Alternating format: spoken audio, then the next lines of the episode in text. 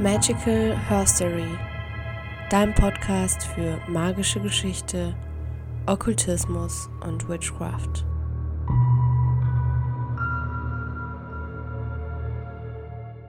Hallihallo ihr Lieben und herzlich willkommen zu einer neuen Folge von Magical Herstory. Und dieses Mal gibt es ein neues Format und zwar habe ich zum ersten Mal einen Podcast-Gast bei mir im Interview und es handelt sich um eine meiner Hexenschwestern, die Steffi von Kräuter und Seele. Wir haben uns letztes Jahr in der Ausbildung zur Earth Medicine Priestess kennen und lieben gelernt. Und Steffi war auch bei meiner allerersten Zeremonie dabei, einfach auch, um so ein bisschen den Raum zu halten, gemeinsam mit meiner anderen Hexenschwester Leonie. Und wir haben auch gemeinsam eine Zeremonie zu Beltane veranstaltet. Das war richtig, richtig magisch und sie ist für mich einfach eine so krasse Powerfrau. Ich liebe ihre Art. Sie kennt sich einfach so unfassbar gut mit Pflanzen und Kräutern aus. Und dieses Wissen, das wird sie jetzt ein bisschen mit euch teilen in diesem Podcast. Ich finde es einfach super, super spannend. Also mach dir gerne auch Notizen und ich packe dir die Links zu Steffi auch in die Shownotes. Ganz viel Spaß bei dieser Folge.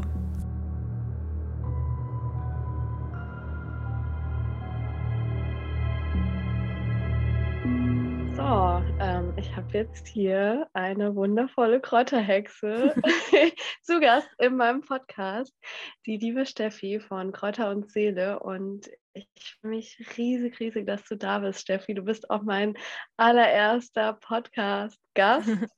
Und ich will gar nicht so viel über dich erzählen, sondern stell dich doch gerne einfach selbst vor. Ja, hallo. Schön, dass ich da sein darf.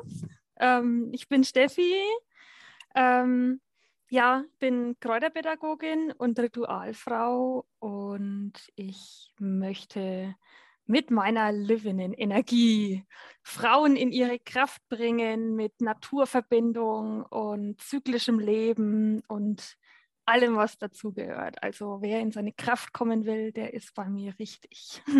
Oh, wie schön. Und ich habe ja die große Ehre, dass ich dich letztes Jahr bei unserer Ausbildung zur Earth Medicine Priestess kennen und lieben lernen durfte. Und jetzt sind wir hier ein Jahr später und es ist so viel passiert, oder? Also sind so viele Prozesse losgegangen und ich weiß noch ganz genau, bei unserer Anfangszeremonie, das war so kraftvoll. Und da sind auch direkt ganz viele Tränen geflossen und da war so viel Liebe. Und ich möchte dich jetzt mal fragen, was ist so im letzten Jahr passiert? Wie hast du deinen Weg tatsächlich auch gefunden zur Magie? Wie wurdest du zur Hexe oder warst du das schon immer vielleicht? Ja, Hexe war ich schon immer, als Kind. Und dann war aber lang nichts. Und dann ging es tatsächlich wieder los mit der Earth Medicine Priestess Ausbildung. Die hat mich gerufen und ich wusste nicht, warum ich da jetzt mitmachen soll. Aber der Ruf war so stark, dass ich mitgemacht habe. Und ja, ich habe die Ausbildung auch tatsächlich nur als privat für mich gemacht. Damals war überhaupt noch nicht klar, dass da draus irgendwie eine Selbstständigkeit wird. Und jetzt in dem Jahr ist eine Selbstständigkeit draus geworden. Wow, wie krass, so das krass. Wusste ich gar nicht. Ich dachte, das war so voll geplant. Wie krass bist du denn? Nein. Wow. Wow, der Ruf der Hexe war einfach zu stark. Ja. Wahnsinn. Ja.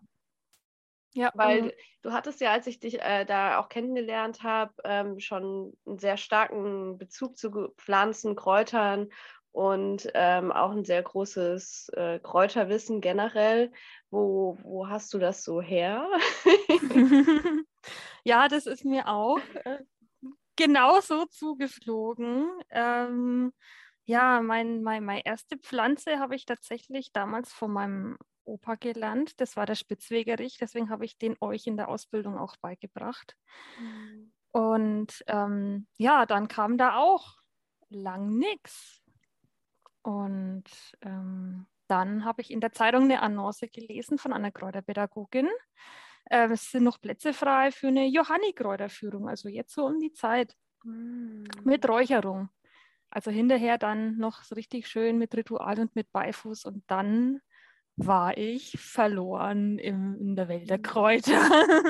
Oh, wie schön. Das hat mich so reingezogen und so fasziniert, wie sie das erklärt hat, so liebevoll. Und ich kriege schon wieder Gänsehaut, wenn ich das erzähle.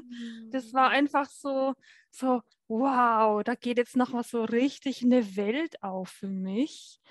Und das war, ich weiß gar nicht mehr in welchem Jahr, also auf jeden Fall war ich dann in dem Jahr von Sommer bis Winter in jeder Kräuterführung, in jedem Workshop und dann im Winter nochmal im zweiteiligen Räucherworkshop bei ihr gesessen und habe das wirklich reingesuchtet, habe mir Bücher gekauft, habe mir Zeitschriften gekauft, also mein Regal biegt sich vor Kräuterwissen, und wenn ich angefixt bin von dem Thema, dann saugt mein Hirn da alles auf. Und oh ja, das so. Und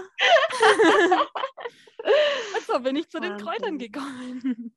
Ja, und du hast jetzt auch schon zwei wichtige und interessante Themen auch angesprochen, nämlich zum einen die Johanni-Wanderung und zum anderen auch eben das Thema Räuchern.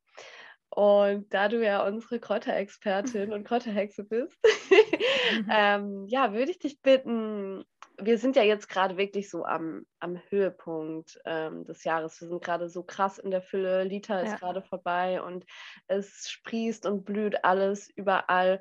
Für unsere Zuhörer und Zuhörerinnen, die jetzt vielleicht noch nicht so das krasse Pflanzenwissen haben, aber gerne mal so ein, zwei Sachen pflücken würden, was könntest du so zum Anfang empfehlen, was jetzt auch gerade blüht? Genau. Also natürlich der Klassiker, das Johanneskraut. Ohne das geht's nicht. Das muss ich einfach ansprechen. Zumal auch zu dem Johanneskraut und dem Johanneskrautöl so viel Blödsinn in der Welt ist, muss ich leider so sagen. Oh, das ist mir wirklich ein Anliegen, da mal aufzuklären, gerade auch mit dem Ölansetzen und mit dem Johanniskraut. Also es gibt in Mitteleuropa, glaube ich, 50 oder 55, ich weiß die Zahl genau nicht mehr, verschiedene Johanniskräuter und nur ein einziges macht das rote Öl. Das muss man erkennen. Wow. Sonst wird euer Öl nicht rot und ihr habt keine Heilkraft da drin. Ihr braucht wirklich echte, getüpfelte Johanniskraut. Okay, das ist gerade mindblowing. Gut, dass du es ansprichst. Ja, also in Deutschland haben wir es leicht. Es gibt in Deutschland 5 bis 10 verschiedene Sorten. Na gut, da kann ja immer noch einiger Mist dabei sein. Ja, da kann trotzdem noch einiges schiefgehen. Krass. Wie erkenne ich das? Gibt es da irgendein bestimmtes Merkmal? Ja, da gibt es mehrere Merkmale. Also zum einen, wenn ihr ein Johanniskraut vor euch habt, die Fotos von den gelben Blüten mit den 5 Blütenblättern kennt ihr bestimmt. Und dann schaut mal, ob ihr mal eine Knospe abpflücken könnt und reibt die in den Fingern. Und wenn eure Finger dann so rote Streifen kriegen oder je nach Ölgehalt richtig rot werden, das ist schon mal ein Hinweis. Mhm. Und das Rotöl Johanniskraut heißt auch das getüpfelte Johanniskraut. Also nehmt ein Blatt und haltet es gegen die Sonne. Und dann müsstet ihr ganz viele Öldrüsen in diesem Blatt sehen. Sind das diese schwarzen Punkte oder ist das was anderes? Also sie werden, wenn man sie gegen das Licht hält, dann werden sie durchsichtig. Mhm, genau, es müssen ganz viele Punkte drin sein. Deswegen, also da ist dann auch Öl drin und das ist auch wichtig fürs Öl, deswegen ist es auch Blödsinn. Wenn man nur die Blüten nimmt, dann nimmt man sich dann ganz viel von der Heilkraft, wenn man nur die Blüten nimmt. Also es müssen auch die Blätter rein, weil da ist auch Öl drin und zwar in einer anderen Zusammensetzung. Aber dazu komme ich gleich. Noch ein wichtiges Merkmal für das echte Johanneskraut ist auch der Stängel. Und zwar, wenn man sich dann ein Stückchen abpflückt von dem Stängel und den zwischen den Fingern mal so hin und her dreht, dann darf der nicht rund sein, sondern das echte Johanneskraut hat gegenüberliegend zwei so, ja, wie erkläre ich das jetzt, wenn ich es nicht zeigen kann? Das ist gerade schwierig. Ja, das stimmt, das ist sehr herausfordernd. Genau, also es hat auf jeden Fall rechts und links zwei so Ansätze, dass der Stängel nicht ganz rund ist, sondern da jeweils, wo die Blätter sind, da hat der Stängel ein bisschen eine Verlängerung. Und dann läuft er, wenn man den zwischen den Fingern hin und her dreht, so ein bisschen unrund. Mm. Wenn ihr die drei Faktoren zusammennehmt. Der rote Saft in den Knospen, durch die Blätter mit den Öldrüsen drin und der Stängel mit den gegenüberliegenden Fortsätzen. Dann könnt ihr euch sicher sein, dass ihr das richtige, echte Johanneskraut habt und dann wird euer Öl auch Heilkraft haben. Ach. Wieder was dazu gelernt. Vielen, vielen Dank. Ja, spannend. Also das ist ja doch immer noch so ein bisschen tricky. Dann denkt man, ach ja, hier ist die Pflanze und dann gibt es aber tatsächlich mehrere verschiedene verwandte Arten und eben nur eine hat dann tatsächlich auch die Heilkraft. Ja. Und vor allem, wie du sagst, ne, es ist jetzt natürlich der Höhepunkt, um das auch zu sammeln, weil ich habe auch gelesen, dass jetzt eben die Sonne eben am höchsten steht und dadurch auch die meiste Heilkraft dann mit drin ist, beziehungsweise es gibt doch dann auch noch diese 9 Tage, irgendwas mit... den Frauen... Meinst du den Frauen-30er? Frauen-30er, ja, genau, ab dem 15. August bis zum 15. September. Genau, das ist nochmal so die Hochzeit vom Pflanzensammeln und danach lässt man die Natur in Ruhe und sammelt dann nur noch im Winter dann den Beifuß für den Martinsbraten und ansonsten lässt man dann die Natur sich regenerieren. Und du hast jetzt mit Johanneskraut angefangen, aber du hast bestimmt noch was für uns, oder? Was kann man gerade noch gut sammeln? Was kann man gerade sonst noch gut sammeln? Ja, es gerade ist so eine Fülle draußen, da fällt es mir gerade wirklich schwer, mich zu beschränken, aber eine einfachere Pflanze als jetzt das Johanneskraut, also was bestimmt jeder kennt, ist die Schafgarbe. Mhm. Ein wunderbares Frauenheilkraut und auch eins von den wenigen mitteleuropäischen Heilkräutern, das auch ätherisches Öl besitzt. Mhm. Genau, also aus der Schafgarbe kann man auch einen schönen Ölauszug machen oder einen Tee oder räuchern. Ja, man kann einen Ölauszug machen. Was hat das dann für eine Wirkung? Also in der Schafgarbe ist das gleiche Öl wie in der Kamille. Also wenn man die Schafgarbe destilliert und die Kamille destilliert, dann haben beide Öle dieselbe Farbe und zwar ein richtig kräftiges Dunkelblau. Das macht der Stoff Azulen oder Kamazulen. Und der Stoff, der hat so eine beruhigende Wirkung. Und in der Schafgarbe ist noch mehr Öl in der Kamille. Von daher, wenn man jetzt hat, Kamillenköpfchen trocknet und einen Tee aufgießt, dann hat es so eine milde, beruhigende Wirkung. Und die Schafgarbe, die ist dann nochmal kräftiger, einfach weil von vornherein mehr Öl drin ist und sich das dann auch durchs Trocknen besser erhält. Und dann hat man ja, also man hat das beruhigende Öl in der Schafgarbe, man schmeckt dann auch so eine leichte Bitterkeit. Das ist zum Beispiel gut für den Magen, regt die Verdauung an. Ja, das sind jetzt so spontan die zwei Haupteigenschaften, die mir gerade einfallen. Es sind noch einige mehr und ich glaube, im Laufe der Zeit kommen da auch bestimmt noch ein paar, aber gerade bin ich sehr aufgeregt. Nee, aber ich finde, das reicht auch. Also zwei Eigenschaften sind völlig ausreichend, weil sonst, man kann sich eh nicht alles merken. Sonst ist das viel zu viel Information. Das stimmt. Ich weiß noch, ich habe damals auch meine erste Kräuterwanderung, das war auch da war ich tatsächlich alleine mit einer Frau, die hat das in Köln angeboten, aber auch weiter außerhalb, und das war so ein richtig, richtig heißer Tag. Und ich wusste auch gar nicht, was mich so erwartet. Ich hatte irgendwie, mich hat das irgendwie nur so gerufen. Und da haben wir auch mit der Schafgarbe angefangen und sie meinte zu mir: Du, ich werde dir jetzt hier auch gar nicht alle 1000 Kräuter erklären. Wir machen heute 3 Stück und die merkst du dir erstmal und dann kommt das alles intuitiv so. Weil sonst, wenn ich dich jetzt so zuknalle mit Informationen, dann gehst du raus und hast dir gar nichts gemerkt. Und es war wirklich so, weil ich war auch tatsächlich komplette Anfängerin und ich würde mich auch wirklich jetzt nicht als Kräuterexpertin bezeichnen. Aber so, ja, man hat irgendwie so seine Lieblinge, wie du auch sagst, die Schafgarbe ist halt sehr einfach auch zu erkennen, weil man muss da ja auch wirklich ein bisschen aufpassen. Es gibt ja Pflanzen, die sind halt auch total giftig. Und wenn man da irgendwas verwechselt, so ein Klassiker ist ja auch Bärlauch mit, ich glaube, dem Steh oder Maiglöckchen. Genau. Ja.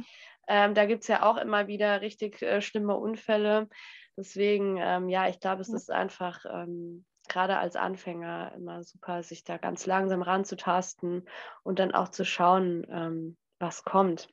Genau. Bei mir eine meiner Lieblingspflanzen ist der Frauenmantel. Oh. Und das war, also es hat damit angefangen, ich habe mich eben so mit meinem Zyklus und so beschäftigt und dann spätestens da kommt ja wirklich immer wieder so das Wort Frauenmantel und perfekt für Periode und ich habe mir den dann damals einfach übers Internet bestellt und der kommt da ja schon so sehr zerkleinert leider an. Ja. Und dann habe ich dann nicht so den Bezug zu gehabt, einfach weil ich ihn noch nie in live gesehen habe. Und hier in Köln, ich weiß nicht warum, aber leider habe ich ihn irgendwie auch noch nie gesehen. Das erste Mal, dass ich dann den Frauenmantel in echt gesehen habe, war dann auch mit euch in der Ausbildung. Und es war so überwältigend, weil er war einfach überall. Und das war so ein krasses Zeichen irgendwie auch. Und dann den auch so anzufassen, wie unfassbar weich er ist. Ja, so flauschig. Ja, also Wahnsinn, wirklich. Würdest du auch sagen, die Pflanzen, die kommen zu einem selbst, also wenn man eine sucht, dass sie dann einen auch findet, so? Oder wie hast du da die Erfahrung gemacht? Ja. Zu den Pflanzen? Ja, also bei mir ist es vor allem so, es kommen immer, also ich habe ja einen eigenen Garten, ja, purer Luxus, ich weiß, aber es kommen immer die Pflanzen zu mir in den Garten. Ich lasse ja auch ganz viel stehen, ich benutze keine Pestizide, keine künstliche Düngung und bei mir fliegen ganz viele Pflanzen an und wenn ich was nicht kenne, dann lasse ich das immer erst mal stehen. Und bei mir kommen dann immer die Pflanzen zu mir, die ich in dem Jahr gerade brauche. Mhm. Und das Jahr ist jetzt voll krass. Bei mir ist so viel Königskerze angeflogen. Wow. Also ich weiß gar nicht, wie viele Königskerzen gerade bei mir blühen. Es ist unfassbar viel. Also ich brauche anscheinend gerade ganz viel Stärkung für den Hals. Ich werde in nächster Zeit wahrscheinlich sehr viel reden. Und auch innere Aufrichtung ist wahrscheinlich nicht verkehrt für mich. Also ich bin gespannt, was das zweite halbe Jahr noch für mich bringt. Ich bin ja ganz gespannt und überwältigt, was die Königskerze mir jetzt da als Botschaft bringt. Oh, wie schön. Und hast du so eine Methode, wie du dich mit Pflanzen verbindest? Also du meintest ja gerade, jede Pflanze hat auch so ein bisschen so ihre eigene Botschaft. Es gibt ja wahrscheinlich auch so verschiedene Interpretationen. Machst du das so, dass du dann so ein bisschen recherchierst, wenn du merkst, eine Pflanze ruft dich, oder verbindest du dich mit ihr, oder wie gehst du da vor? Das ist unterschiedlich. Also wenn ich eine Pflanze schon länger kenne und jetzt merke, die wächst bei mir gerade massenhaft, dann werde ich mir die Pflanze einfach mal angucken. Wie ist der Wuchs? Wo wächst sie? An welchem Standort? Wächst sie an einem trockenen Standort oder an einem nassen Standort, also quasi im Graben oder mitten auf den Beeten? Wächst sie grad gestreckt in den Himmel oder ist sie verzweigt? Und versucht dann daraus mal eigenen Schlüsse zu ziehen. Aber man kann natürlich auch, wenn ich jetzt eine Pflanze habe, die vorher noch nie bei mir gewachsen ist und jetzt ganz plötzlich ganz massenhaft auftritt, dann recherchiere ich natürlich erstmal. Also ich schlage dann mal meine Kräuterbücher auf, schaue, ob sie als Räucherpflanze verwendet wird, was hat sie da für eine Wirkung. Also auch wenn das auch recht individuell ist mit den Räucherwirkungen von den Pflanzen, also da auch nochmal meine Botschaft an euch. Also ihr könnt gern in den Büchern nachschlagen, seht es als Inspiration, aber wichtig ist, was ihr fühlt, wenn die Pflanze bei euch ist. Also man kann, Räuchern ist eine Kunst, die man meiner Meinung nach nicht aus Büchern lernen kann. Man kann sich davon inspirieren lassen, welche Empfindungen andere Menschen haben, aber letztendlich zählt euer Gefühl. Das, was ihr empfindet, wenn ihr euch mit der Pflanze in Verbindung setzt, das ist die Botschaft, die die Pflanze für euch hat. Und da ist es dann egal, ob ihr die Pflanze räuchert oder als Tee trinkt. Aber bitte vorher gucken, ob sie auch wirklich essbar ist oder trinkbar. Also bitte keine giftigen Pflanzen räuchern. Ja. Ganz wichtig. Das ganz so gut. Ne, das heißt, die Steffi hat gesagt, und dann räuchert ihr an Schierling oder so. Nein. Oh, das geht bestimmt gut ab, du. Ja, nee, also auf keinen Fall. Also wenn ihr bei eurer Recherche merkt, ihr habt da eine giftige Pflanze vor euch, dann setzt euch einfach neben die Pflanze, geht kurz in Meditation und fragt die Pflanze einfach innerlich, welche Botschaft sie für euch hat. Das reicht schon vollkommen. Und wenn die Pflanze essbar ist und ihr euch sicher seid, dass ihr die richtige Pflanze vor euch habt, also wirklich dann noch einmal mit Bestimmungsbuch, wenn ihr euch unsicher seid, oder mit einer App oder mit beiden, wenn ihr sicher seid, dass ihr eine essbare Pflanze vor euch habt, dann könnt ihr mal ein Blättchen knabbern oder an der Blüte riechen, oder wenn es eine gängige Pflanze ist, euch einen Tee aufgießen oder mal mit der Pflanze räuchern und dann den Pflanzengeist mal fragen, was er für eine Botschaft für euch hat. Ja. Oh, wie schön. Wie machst du das, wenn du jetzt Pflanzen pflückst? Bittest du dann um Erlaubnis zuvor und lässt du sowas wie eine Gabe da als kleines Dankeschön, oder wie handhabst du das?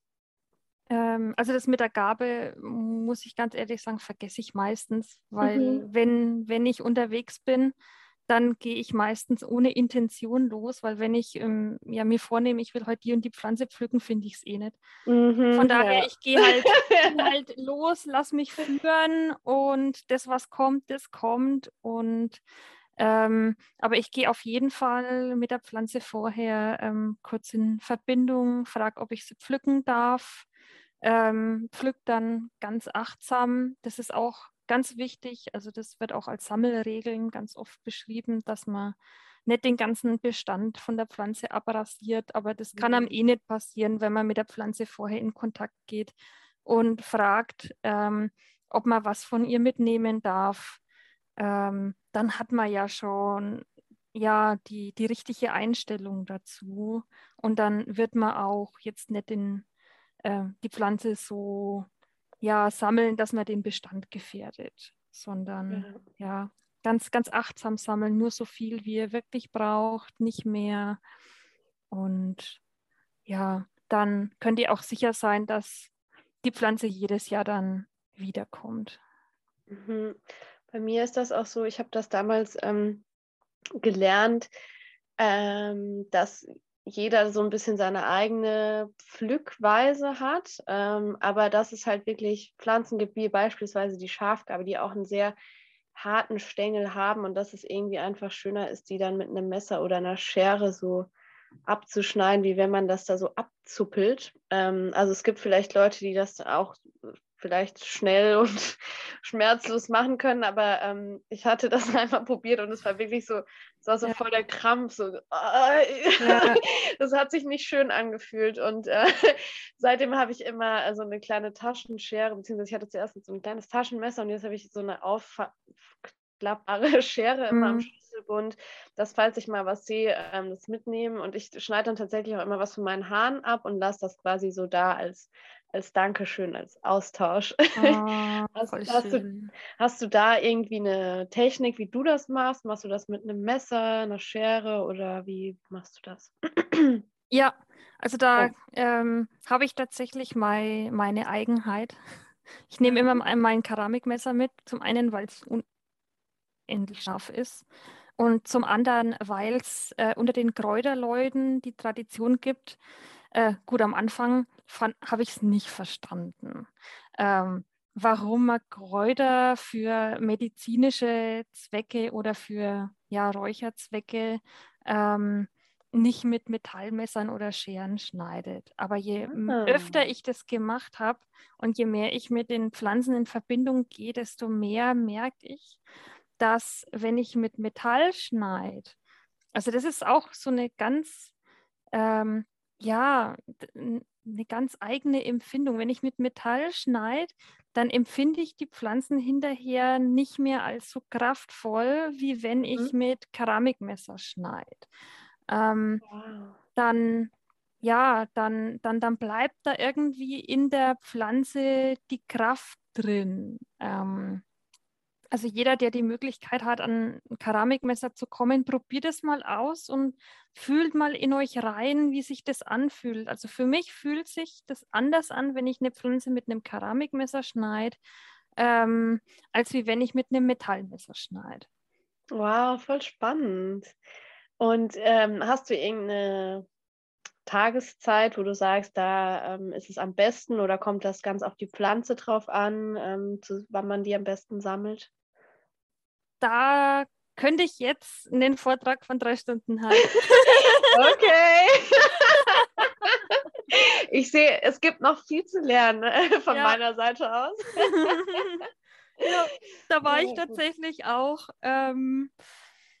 letztes Jahr bei einem Vortrag genau zu dem Thema, der ging den ganzen Tag und es war nochmal so richtig mindblowing, weil dann nochmal so viel Input gekommen ist und mit allem möglichen, welcher Jahreszeitpunkt für welche Pflanze, welcher Tageszeitpunkt und dann gibt es ja noch den Mondkalender und Blütentage und die Wochentage. Für alle, die damit beginnen wollen, lasst euch davon nicht verunsichern. Das ist für Leute, die dann weitergehen wollen. Für euch Anfänger ist es wichtig, dass ihr eure Pflanzen an einem Tag sammelt, an dem es trocken ist, weil ihr wollt nämlich nicht, dass euch euer Pflanzenmaterial schimmelt. Das ist wirklich das ganz, ganz basic. Ihr wollt ganz weltlich nicht, dass euch euer Pflanzenmaterial schimmelt. Deswegen geht raus an einem trockenen, sonnigen Tag, wo es am besten am Vortag auch schon nicht geregnet hat. Und dann sammelt an einem sonnigen Vormittag und dann habt ihr 80% schon abgedeckt. Und die restlichen 20%, das könnt ihr euch aneignen oder ausprobieren, wenn ihr dann weiter seid. Aber letztendlich sonniger Vormittag, da kann man nicht viel verkehrt machen. Ja. Und dann, wenn ich die jetzt gesammelt habe, wie trockne ich die am besten? Also kommt natürlich darauf an, was ich machen will, aber sagen wir mal, ich will jetzt mit der einen Pflanze einen Tee machen und mit der anderen ein Räucherbündel. Wie gehe ich da am besten vor? Genau, also für den Tee machen wir jetzt einfach mal die Pfefferminze als Beispiel. Die kann man ja auch schön in Töpfchen kaufen. Wenn ihr die Pfefferminze als Tee trocknen wollt, dann schneidet euch die ganzen Stängel ab von der Pflanze und zupft dann die Blättchen ab. Und zwar möglichst so, dass ihr die Blättchen nicht quetscht, weil die Öldrüsen die sind empfindlich.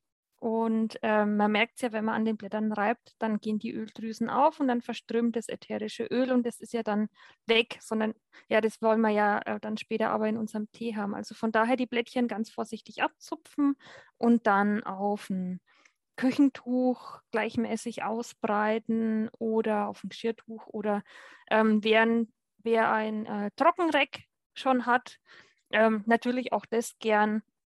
Aber letztendlich reicht es, wenn man sie schön irgendwo auf einen trockenen, saugfähigen Untergrund legt. Und dann wichtig ist, nicht in der Sonne trocknen, sondern im Schatten und in einer Umgebung, wo die Luftfeuchte relativ niedrig ist. Also nicht im Bad, da ist zwar meistens warm, aber halt nicht trocken. Ja. Sondern wer einen Dachboden hat, auf einen trockenen Dachboden. Oder ich trockne meine Pflanzen immer gerne im Treppenhaus, weil da ist halt wirklich viel Luftzirkulation von oben nach unten und da ist auch die Luft im ganzen Haus am trockensten. Ich habe das auch mal mit einem Hygrometer getestet, wo bei mir die optimalen Bedingungen herrschen. Wow! Und trocken und warm und ohne Licht, das ist bei mir dann einfach das Treppenhaus. Ja. Und da hängen jetzt auch schon mal ganzen Kräuter, die ich hängen kann, genau. Also die Pfefferminze nicht am Stängel trocknen, weil sonst ziehen sich die Inhaltsstoffe in den Stängel zurück, sondern wirklich die Pfefferminze frisch als Blättchen abzupfen, als Blättchen trocknen und dann erst zerkrümeln, wenn ihr den Tee frisch aufgießt. Auch nochmal ganz wichtig, weil in einem ganzen Blatt hält sich das ätherische Öl unfassbar gut, weil das ganze Blatt, das ist die beste Verpackung für die Inhaltsstoffe. Und wenn die Blätter schon vorher zerkrümelt sind, gut ein bisschen zum Aufbewahren in die Teedose, wird man sie ein bisschen zerbrechen müssen, aber schaut drauf, dass die die Pflanzenteile so ganz wie möglich bleiben und dass ihr wirklich erst dann zerkrümelt, wenn ihr den Tee frisch aufgießt, und ihr werdet ein Erlebnis haben. So einen Pfefferminztee habt ihr noch nie getrunken, glaubt mir. Ja, das sind so Sachen, die weiß man wirklich nicht so als Otto-Normalverbraucher. Ne? Also ich hatte das dann auch, dieses überhaupt mal richtigen Tee, also wie man das richtig zubereitet, ne? Dass man, weil wenn man sich die eben kauft, dann sind die, wie gesagt, meistens einfach schon so geschnitten. Man hat gar nicht dieses Erlebnis, wie wenn man das selbst sammelt, trocknet und dann kurz bevor man es eben übergießt, dann wirklich so klein macht und dann diese ganzen Inhaltsstoffe freigesetzt werden. Und was ich auch noch gelernt habe beim Tee, dass es am besten ist, wenn man einen Deckel drauf macht, weil sonst die ganzen Inhaltsstoffe in die Luft gehen. Und ich war so wichtig. Oh mein Gott, mindblowing. So wichtig. Und ätherische Ölpflanzen nie mit frisch kochendem Wasser aufgießen, so ein bisschen abkühlen lassen, so wie wenn man jetzt einen weißen Tee oder einen grünen Tee macht. Weil dann verkocht man schon allein beim Übergießen nicht die ganzen ätherischen Öle raus, sondern die bleiben noch drin, bis man es schafft, den Deckel drauf zu machen. Also Leute, ihr seht, selbst beim Tee machen kann man noch so viel lernen. Und Steffi, ich finde es so, so toll, dir zuzuhören. Du hast einfach so ein unfassbares Pflanzenwissen und Kräuterwissen. Wenn Menschen uns jetzt zuhören und sagen, boah, ich will unbedingt mit dieser Frau arbeiten, wie erreichen wir dich? Was geht da ab? Ja, gerade geht ganz viel ab. Wie ich am Anfang gesagt habe, ich baue mir gerade meine Selbstständigkeit auf meinem Pflanzenwissen auf. Die beste Entscheidung, wie ich finde. Ja, auf jeden Fall. Und ich habe mir gerade frisch meine Website gebastelt. Ihr findet mich unter www.kräuterundseele.de, also Kräuter mit AE. oder unter Instagram @KräuterundSeele. Und wer Fragen an mich hat, schreibt mir einfach per E-Mail an steffi@kräuterundseele.de und ich freue mich auf eure Fragen, auf eure Anfragen und was ihr sonst noch so loswerden wollt. Ja. Ja, und Steffi teilt auch wirklich super viel Pflanzenwissen auf ihrem Insta-Account und du machst auch immer wieder regelmäßig Lives zu bestimmten Themen. Also letztens hattest du ja auch das mit dem, wie räuchere ich richtig, mit einem Räucherbündel und so. Also da bekommt ihr wirklich sehr, sehr viel Input gratis auch zu dem Thema. Das lohnt sich auf jeden Fall. Ja. Eins meiner Lieblingsprofile auf Insta. Und jetzt bei dir bietest du auch so Kräutergänge an oder ist das noch in Planung? Es wird bei mir zu Hause in Zentbechhofen im schönen Frankenland. Also wer in der Gegend wohnt, ihr seid herzlich eingeladen und wer weiter weg wohnt, da findet sich bestimmt eine Übernachtungsmöglichkeit. Oh. Denn im August startet mein allererstes Live-Programm bei mir zu Hause und wir werden über offenem Feuer kochen mit Kräutern. Wir werden ein Kräuterpicknick miteinander machen, wo ihr auch ganz viel Essen probieren und lernen könnt, die zugehörigen Kräuter und was man daraus kulinarisch so machen kann. Wir werden einmal einen Nachmittag miteinander verbringen und Kräuter achtsam zeichnen, um wirklich in Verbindung mit der Pflanze zu gehen, Verbindung mit sich selbst zu gehen. Genau. Und zum Abschluss von diesem Programm im August wird es ein Konzert geben. Ich habe zwei tolle Mitmusiker. Ich bin ja auch Musikerin und ich habe zwei tolle Mitmusiker und Musikerinnen eingeladen. Und wir werden miteinander ein wildes Konzert veranstalten am Feuer, einen Abend lang mit Lagerfeuermusik, wir planen indische Mantren, mittelalterliche Trinklieder. Oh, Steffi, das ist so cool! Und werden gemeinsam Kräutersnacks genießen. Es wird, ich setze gerade ganz viele verschiedene Kräuterweine an und es wird auch Kräuterlimos geben. Und vielleicht, wenn es klappt, auch Popcorn vom Feuer. Wow, das klingt so magisch. Also vielleicht komme ich da auch mal rum. Ja, ich würde mich so freuen. Richtig, richtig toll. Steffi, ich danke dir so sehr für dieses wirklich sehr, sehr informative und wunderschöne Interview. Eine Frage habe ich noch an dich, eine allerletzte. Ja. Hast du denn eine Lieblingspflanze oder ein Lieblingskraut? Oi. Schwer, ne? Ja, mega. Aber es ist Mama Kakao. Das kommt jetzt überraschend wahrscheinlich für alle, die das jetzt hören. Aber ich habe ja bei der Earth Medicine Priestess auch die Kakao-Initiation bekommen und das war für mich bisher das kraftvollste Erlebnis, das ich jemals mit einer Pflanze gehabt habe. Und es ist, meine Lieblingspflanze ist tatsächlich die Kakaopflanze, der Spirit Mama Kakao, die mich leitet und führt und sich auch wunderbar mit heimischen Kräutern kombinieren lässt. Oh, wie schön. Ja, da öffnet sich gerade nochmal richtig mein Herz. Ja, das ist eine so, so, so besondere Medizin. Und die hat uns auch wirklich nochmal richtig verbunden. Ja. Oh, Steffi, ich danke dir so sehr. Gerne, so schön, dass ich bei dir sein durfte. Ja, sehr, sehr gerne. Leute, wie gesagt, geht auf Insta, Kräuter und Seele und übt ein bisschen euer Pflanzenwissen, geht raus in die Natur und genießt einfach diese Fülle. Genießt es und Ja, und pflückt das ein oder andere Pflänzchen. Ja. Das war doch mal wirklich ein sehr informatives und wunderschönes Interview. Und ich hoffe, du konntest einiges dafür für dich mit rausnehmen, mit rausziehen. Wie gesagt, ich packe dir die Links zu Steffi in die Shownotes. Und ansonsten würde ich mich natürlich freuen, wenn du mir eine Bewertung hinterlässt auf Spotify. Das würde mir sehr weiterhelfen. Und wenn du gerne mehr in Kontakt mit mir treten willst, dann kannst du dich sehr gerne auf meinem Newsletter anmelden. Da werde ich immer wieder Updates geben zu neuen Kursen, Events, Zeremonien. Außerdem biete ich Tarot-Sessions an im 1:1, wenn du da dich gerufen fühlst.